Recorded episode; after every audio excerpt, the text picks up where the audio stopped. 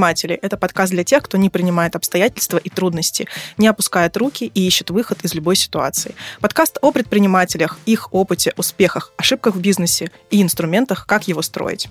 Третий сезон «Непринимателей» посвящен поддержке и ресурсу, а именно тому, какие шаги должны совершить представители бизнеса, чтобы помочь своему делу.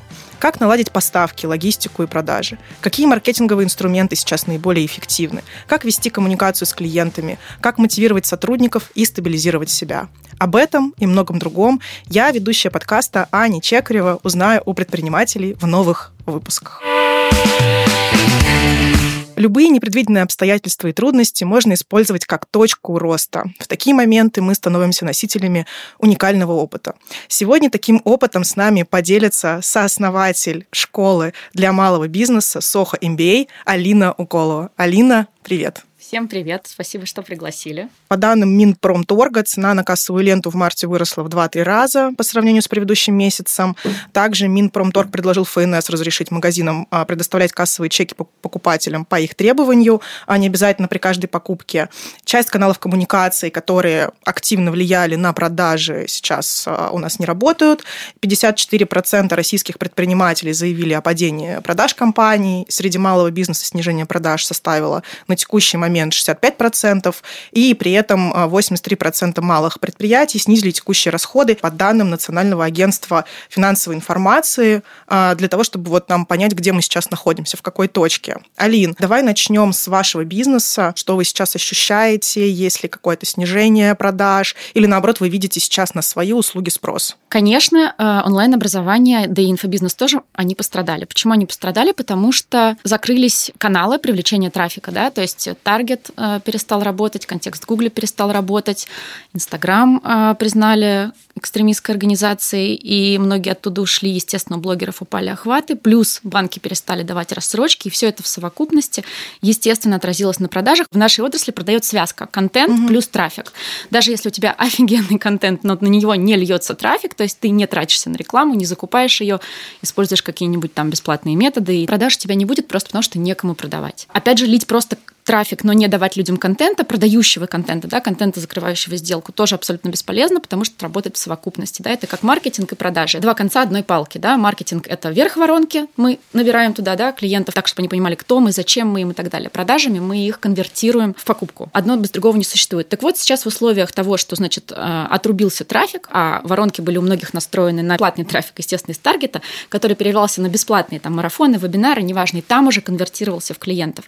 Сейчас, конечно, все ощутили там э, ну, некую просадку. Плюс, как я говорила, уже перестали давать рассрочку. А, плюс у блогеров упали охваты, потому что не все пользователи поставили VPN, и блогеры такие, блин, мы за вас заплатили по 30 рублей, вы даже VPN скачать не можете. Поэтому, безусловно, сама отрасль оказалась одной из пострадавших э, вот в этот именно кризис. Кстати, интересно сравнить с коронакризисом, да, тогда наоборот, инфобизнес, онлайн-школы, все расцветали, все сели дома, э, все начали учиться, кто-то перешел, да, в другую профессию, кто-то научился печь торты на карантине. Короче, каждый воспользовался своим обучением в меру э, потребностей на тот момент. Этимология этого кризиса другая, и поэтому и отрасли пострадавшие тут будут несколько другими. Ну, в частности, э, инфобизнес. Что касается конкретно моей школы, Поскольку у нас регулярная онлайн-школа, да, у нас нету вот этих вот запусков, да, когда там вот эксперт решил, сегодня сделаю там, не знаю, мастер-класс про кризис, да, и вот срочно он запускает, греет, греет, греет под этот контент, потом ему пришла в голову идея сделать другой продукт про отношения, про принятие себя. У нас э, расписание, да, прям, ну, как в университете. У нас есть поточное обучение, образование, преподаватели, выстроенный под это процесс, и нет вот этих хаотичных запусков, да, когда мы подстраиваемся под там, ситуацию, срочные запросы, ой, сейчас кризис, значит, надо что-то, значит, здесь сделать. А, хотя антикризисный вебинар у нас тоже будет, мы считаем, что важно просто отдать эту информацию сейчас людям, именно малому бизнесу, именно предпринимателям. У нас, как обычно, а, sold out, на текущем потоке курса спроса много не бывает, это курс по продажам, но мы закрыли его в процессе всех событий, но до блокировки Инстаграма еще показательным будет летний поток. Вот после летнего потока я смогу сказать, насколько у нас отреагировал спрос. Ты сказала, что как раз сейчас пострадала отрасль, связанная там, с инфобизнесом, потому что многие были заточены на определенные социальные сети, на продвижение там, воронки продаж строились оттуда. Какие еще отрасли, по твоему мнению, оказались наиболее приспособлены и смогли уже что-то как-то адаптироваться, перейти в какие-то другие каналы коммуникации, а какие пока не могут и не понимают, куда им двигаться? Ну, Самые пострадавшие, естественно, оказались э, те, кто импортировал какие-то товары, да, то есть это, не знаю, сумки, еда, сапоги, минеральная вода, все что угодно, все, что можно было импортировать. Конечно, эти отрасли оказались точно так, как, и туризм, как и бизнес авиакомпаний, они оказались в просадке. А выигрыши оказались абсолютно все локальные производители. Кто что-то производил внутри страны, там неважно уж там закупал он фурнитуру, нитки и так далее, или не закупал, но в любом случае было, было внутреннее локальное производство, вот эти вот э, предприниматели сейчас, конечно, для них прямо сейчас возможность. Ну, то есть если даже сравнивать э, с коронакризисом, с предыдущими кризисами, то ситуация по отраслям все равно другая, и по-разному у людей ну, функционируют смотри, продажи. А, тогда э, спрос отрубили в одночасье. Да? Грубо говоря, вчера еще все везде ходили, гуляли, покупали, а сегодня мы все сидим дома, и резко обрубился трафик. Сейчас платежеспособность пока еще не снизилась. С работы никто никого не уволили, люди также продолжают получать зарплаты, люди также там, не знаю, едят, спят, э, одеваются, болеют, лечатся. И прям вот в одночасье со спросом ничего не случилось. Отложенный эффект, безусловно, будет, и к этому надо готовиться. Но отличие этого кризиса в том, что сейчас есть время к этому подготовиться. Время для того, чтобы перестроить предложение, перестроить ассортимент, понять, какие сегменты целевой аудитории к тебе придут, потому что точно придут. Аудитория освободилась, кто-то ушел, кто-то не выдержал, конкуренты закрылись, большие компании ушли с рынков.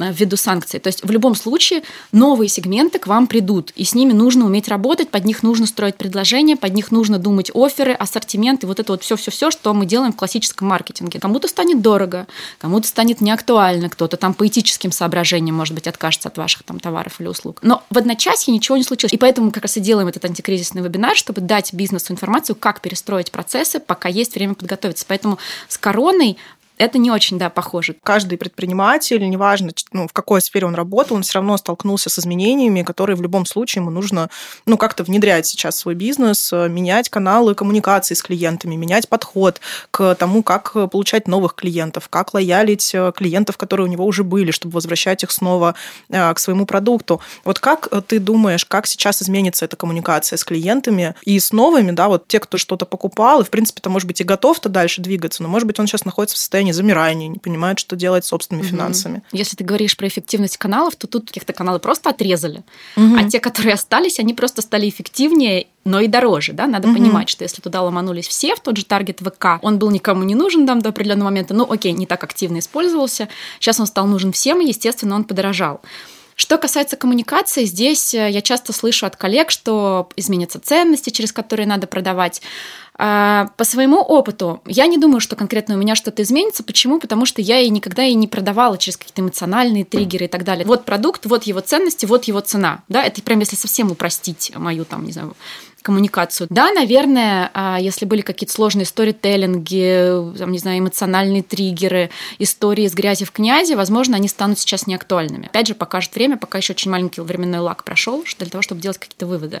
Я вообще не сторонник ранних прогнозов, да, там вчера случилось, а сегодня все побежали учить, что же делать. Базовый маркетинг никуда не денется. Все равно ты будешь доносить ценность продукта, показывать результаты, показывать кейсы, э, давать понятие аудитории, зачем это нужно, как ей это поможет, и продавать это за адекватную цену. Но ценообразование тоже можно всегда посчитать и посмотреть на конкурентов, понять, в принципе, как строится ценообразование, делать его от рынка. Сейчас у меня будет два вопроса. Первый по поводу как раз э, каналов коммуникаций, через которые нужно продавать. Какие сейчас э, ты видишь наиболее эффективными? Из тех, на которые сейчас стали обращать внимание, да, это там ВК, Яндекс.Дзен, Телеграм. Ну вот я буквально вчера была с дочкой на мастер-классе, учились рисовать сердечки на кофейной пенке. Мастер-класс проводил наш студент Соха, э, у которого своя своя академия бариста. И там же была, по стечению обстоятельств, другая наша студентка, хотя мы не договаривались, это была случайная встреча.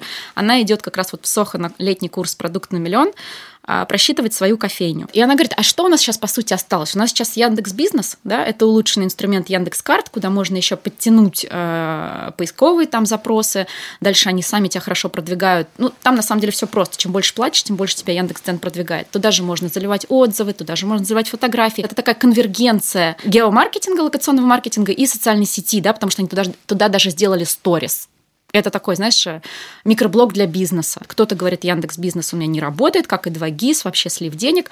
А у кого-то вообще сейчас клиенты только оттуда, и люди больше не пользуются ничем и вполне довольны. В Яндекс Бизнес можно продавать абсолютно все, хотя, казалось бы, геомаркетинг это всегда для локационных бизнесов, mm-hmm. да, для офлайн бизнеса. Там маникюрный салон, пекарня, кофейня. Наш же, да, студент вот этот Григорий, он продает там курсы обучения, да, а, бариста Хотя, казалось бы, где локационный маркетинг, блин, и где э, инфобизнес, да? Тем не менее, там можно привязать к офлайн точке да, твой бизнес, твою карточку, ну, как угодно, может, аккаунт, да, и туда же через э, поисковые запросы уже продавать э, абсолютно разные продукты, даже обучение нестандартный такой это вариант. Это абсолютно нестандартный но вариант, это круто. да. Но вот благодаря того, что я общаюсь с огромным количеством предпринимателей, у меня есть возможность узнавать вот эти фишки и анализировать, как это сейчас работает. Нас тоже много очень слушают предпринимателей, в том числе тех, и у кого какой-то локальный бизнес, у кого бизнес чуть побольше. Я думаю, что они по-любому возьмут это себе на заметку. А если возвращаться к истории с ценообразованием, как ты считаешь, стоит ли сейчас с учетом всего происходящего, может быть, фиксировать цены, замораживать их, или наоборот повышать, или делать какие-то скидки? Очень хороший вопрос, спасибо за него. Я думаю, что повышать цены в любом случае придется, если вы работаете на каких-то импортных инструментах, да, неважно, лаках, красках, чем угодно. Вам подняли цены поставщики, э, вы не самоубийца, да, вам нужно работать на рентабельность, вам нужно работать на маржу, зарабатывать. Очевидно, что вы не будете работать себе в убыток или в ноль. Другое дело, что об этом обязательно нужно прозрачно донести до клиентов. Это один из э, залогов того, что это вас будет воспринято адекватно, там вы не получите хейта, вы не получите, там, не знаю, отката в продажах. Делайте этот процесс прозрачно, прозрачным, не резким в каком-то одежном ритейле. Просто переклеили ценники, да, заклеили э, старые цены новыми ценами. Это вызывает э, негативные эмоции у клиентов, да, когда вот я вижу, что цена была другая, мне ничего не объясняя, просто заклеили ярлычком. Понятно, что им тоже надо закупать следующие коллекции на что-то, да, которые уже вырастут в цене дальше. Э, но тем не менее, я за то, чтобы это было донесено. Что касается, ты говоришь, фиксации или понижения. Очень хороший инструмент продаж сейчас может быть а, абонемент, да, то есть это достаточно известный инструмент, им часто пользуются и в салонах, и в кофейнях в тех же самых.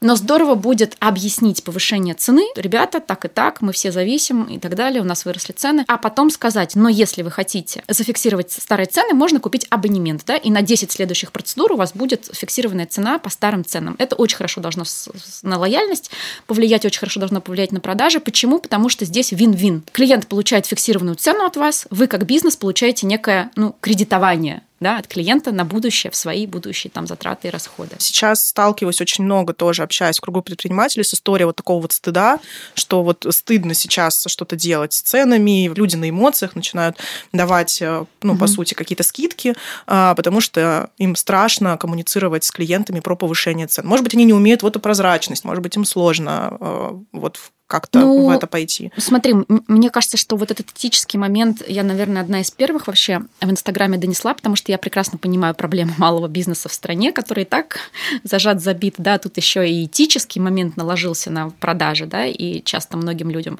и без кризисов, и без э, того, что происходит, стыдно продавать, ну как же я буду впаривать, да, тут еще и такое, и на этом фоне, конечно, многие застопорили продажи, что в корне неправильно. Почему? Потому что деньги – это превращенная форма энергии. Я условно могу вот эту стену взять, покрасить сама, но убью на это там три дня, могу все то же самое э, закрыть деньгами. Или временем, или деньгами. Продав свой товар, ты заплатил своим сотрудникам. Сотрудники купили детям еду. Ну, эта цепочка бесконечна, да, там продавец еды оплатил, там, не знаю, репетитора, репетитор помог своей больной маме. Цепочка движения дальше бесконечна, и, собственно, и вот, этот, вот эти экономические процессы, они запускаются только продажами, особенно в малом бизнесе. Замораживая, да, процесс продаж, ты замораживаешь процесс движения денег дальше. Ты уже тоже начала говорить про инструменты привлечения э, клиентов клиентов, которые сейчас э, могут классно работать, абонемент, что еще а, сейчас может быть востребовано? Да вообще все те же самые в классическом маркетинге, которые есть. Ну вот система лояльности, если ты ее просчитываешь, ты понимаешь ее эффективность, ты понимаешь, зачем она тебе, какие задачи она решает, по-любому тебе нужны оферы на новых, тебе нужны э, инструменты удержания на старых, те же, те же там системы лояльности или системы скидок на старых, какие-то предложения на них.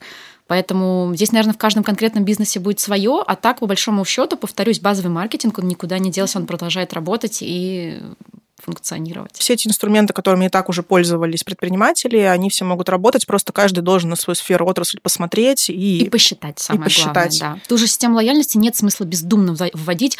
А давай я сделаю седьмой кофе в подарок. А потом выяснится, что у тебя там срок жизни э, клиента в твоей кофейне это три чашки, там, ну, не знаю, или еще, или еще что-то. И семь чашек для него настолько длинно, что он вообще в этом не видит никакой ценности. Да? Там, ценность для него была бы 50% или пирожок там бесплатный, шоколадка, не знаю, еще что. Это просчитывать надо. Это именно нужно считать. Считать и понимать свою целевую аудиторию, что для нее является продуктовой ценностью, а что для нее является транзакционной ценностью.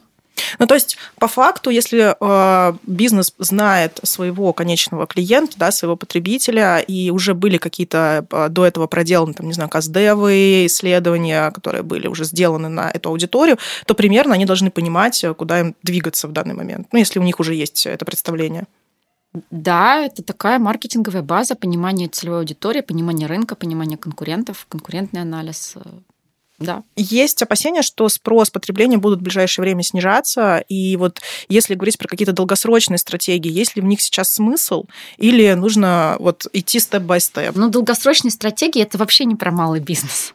Я тебе могу сказать, вот как сооснователь школы, который работает с микропредпринимателем, малым бизнесом и самозанятым, что планирование там очень короткое.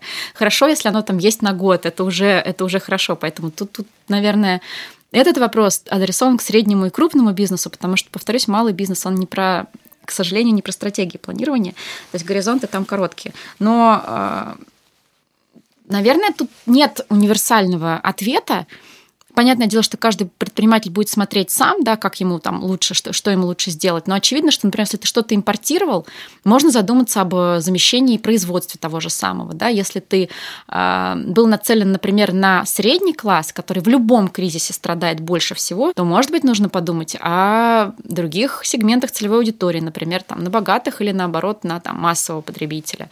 А, переориентироваться, переориентировать для этого продуктовую линейку, пересмотреть ассортимент, пересмотреть там те же предложения, оферы другие сделать. Но тут важно понимать еще свой тип спроса. Понятное дело, что, как в любой кризис, больше всего страдает планируемый спрос. Это, как правило, дорогой, высокий чек, дорогие покупки, которые люди планируют. Да? Тут в самом названии уже ответ. Планируют, откладывают, думают, что вот, значит, это я куплю попозже, там путешествие я запланирую себе на Новый год, на него буду копить и так далее. Вот этот спрос страдает первым. Э, событийный нет. Если у тебя сломалась стиральная машинка или потек кран, ты в любом случае вызовешь сантехника. Да? Там пробило колесо на дороге, ты в любом случае откроешь карты и найдешь ближайший там, шиномонтаж или автосервис. Регулярный тоже, да, не так сильно пострадает. Почему? Потому что люди все равно будут есть, э, чистить зубы, расчесываться, не знаю, стричь волосы. Вот как они это реализуют уже? И тут, кстати, тоже возможность пересмотра продуктов, да, там, может быть, если ты раньше стриг, то, может быть, имеет смысл, но я сейчас в кавычках, да, такой угу. прям э, сатирический пример, имеет смысл продавать ножницы, да, дальше. Вот, тут уже каждый решит сам, как он перестроится под этот спрос. Какие бы три совета ты сейчас дала предпринимателям? Не останавливаться в закупке рекламы, это, наверное, это и первый, и второй, и третий будет совет. Почему? Потому что в любой кризисной ситуации всегда хочется порезать маркетинговый расход. Это в корне неправильно. Э, маркетинговый расход надо, наоборот, увеличивать, потому что ну, как бы тебя кормят не офис, там, не, не знаю, товар, даже там, и не сотрудники, тебя кормят клиенты, да, поэтому никогда нельзя останавливаться в накачивании спроса. И главная ошибка в том, что в любой непонятной ситуации почему-то всегда страдают расходы на маркетинг. Ты говорила еще про то, что очень важно много считать. Мне кажется, что тоже был бы хороший такой совет. Да, кстати, тоже думала об этом. Да, обязательно все просчитывать. И сейчас как никогда важно. Если, если раньше можно было, а пойду-ка я там вот это сделаю, пойду-ка я, не знаю, маникюрный салон открою, то сейчас уже, конечно, вот просто пойду-ка и на энтузиазме, на задоре, на запале делать вообще ничего нельзя, только считать, считать и считать, считать емкость потенциальной целевой аудитории, просчитывать там, не знаю, все, все, что ты пытаешься внедрить, понимать свою целевую аудиторию, понимать, а, какие каналы твои, какие не твои, понимать возвратность инвестиций на каждый канал ЛТВ клиента, откуда он к тебе приходит, сколько он тебе денег приносит, сколько он тебе стоит, на каком чеке он в конце концов отбивается и так далее. То есть, да, сейчас, э, согласна, математика выйдет на первый план. Стоит ли сейчас делать какие-то как раз исследования на целевую аудиторию и мерить, как у нее меняется спрос, или в этом сейчас вообще нет никакого смысла, нужно подождать? Ну, если вы никогда этого не делали, да, вообще никогда не исследовали свою целевую аудиторию, не считали ее, не считали ее емкость, там, не знаю, ее достаточность, э, то, наверное, то, наверное, стоит, но это не привязано к кризису, да, там, или какой-то текущей ситуации. Это, в принципе, нужно сделать там, раз и навсегда. Вернее, не навсегда, нет. Понятно, что анализ целевой аудитории, он будет идти постоянно. Как я уже говорила, что какие-то сегменты целевой аудитории уйдут, и точно так же какие-то придут, наверное, имеет смысл, э, когда будет какой-то, не знаю, дата, да, какая-то дата накопится, понять, кто же пришел, кто ушел. Вот это, наверное, будет сейчас интересно. Но месяц, два, три я бы еще подождала. И от тебя вот э, какие-то вещи, которые помогают тебе сохранять свой ресурс, свою мотивацию в работе и в жизни на текущий момент? А, это вообще больной вопрос. У меня так сейчас мало ресурсов, мне кажется. Ну, сон – это самое простое, банальное, но самое сложное в исполнении. Нужно нормально высыпаться, нужно обязательно заниматься спортом, я стараюсь делать это каждый день. Это прям реально ресурс. И я к этому сама еще не пришла, но подозреваю, что в ближайшее время я к этому приду. У меня есть такая проблема, что какие-то дела я не расцениваю как дела. Да, например, вот курс села написала, это я дело сделала. А то, что я там параллельно покормила детей, сделала 15 сторис, не знаю, там, погуляла с детьми, почитала им книжку, э, записала там планы назад. Это как бы так, четко в своей голове убрать вот этого внутреннего обесценщика и понимать, что вот это все это тоже огромный массив дел, который проходит как бы незамеченным, но съедает твой ресурс. Поэтому, возможно, имеет смысл иногда устраивать себе полный выходной это всего. Да? Потому что у меня такого нет. Опять же говорю, я вот советую, но я сапожник без сапог. Я так не делаю пока. Наверное, к этому приду, когда вот ты просто ничего не делаешь. Там, не знаю, вот ты просто лежишь в кровати, пока из ушей не полезет это лежание в кровати. Вот, потому что все мы, конечно, мастера обесценивать какие-то свои вот рутинные, ежедневные, повседневные дела. А за дела мы считаем только что-то вот такое большое и законченное. С нами была Алина Уколова, сооснователь школы для малого бизнеса Soho MBA. Спасибо огромное. Трансформационное время существует для того, чтобы найти новые связи и перестроить привычные маршруты. Продажи – один из каналов взаимодействия предпринимателей и клиента. И важным элементом в их коммуникации становятся не показатели KPI, а доверие. Но главное – доверие к самому себе. А ваше доверие к нашему подкасту вы можете показать, оставив отзыв или оценку на той площадке, на которой вы нас слушаете. А мы продолжаем знакомить вас с настоящими непринимателями и новыми темами в следующих выпусках.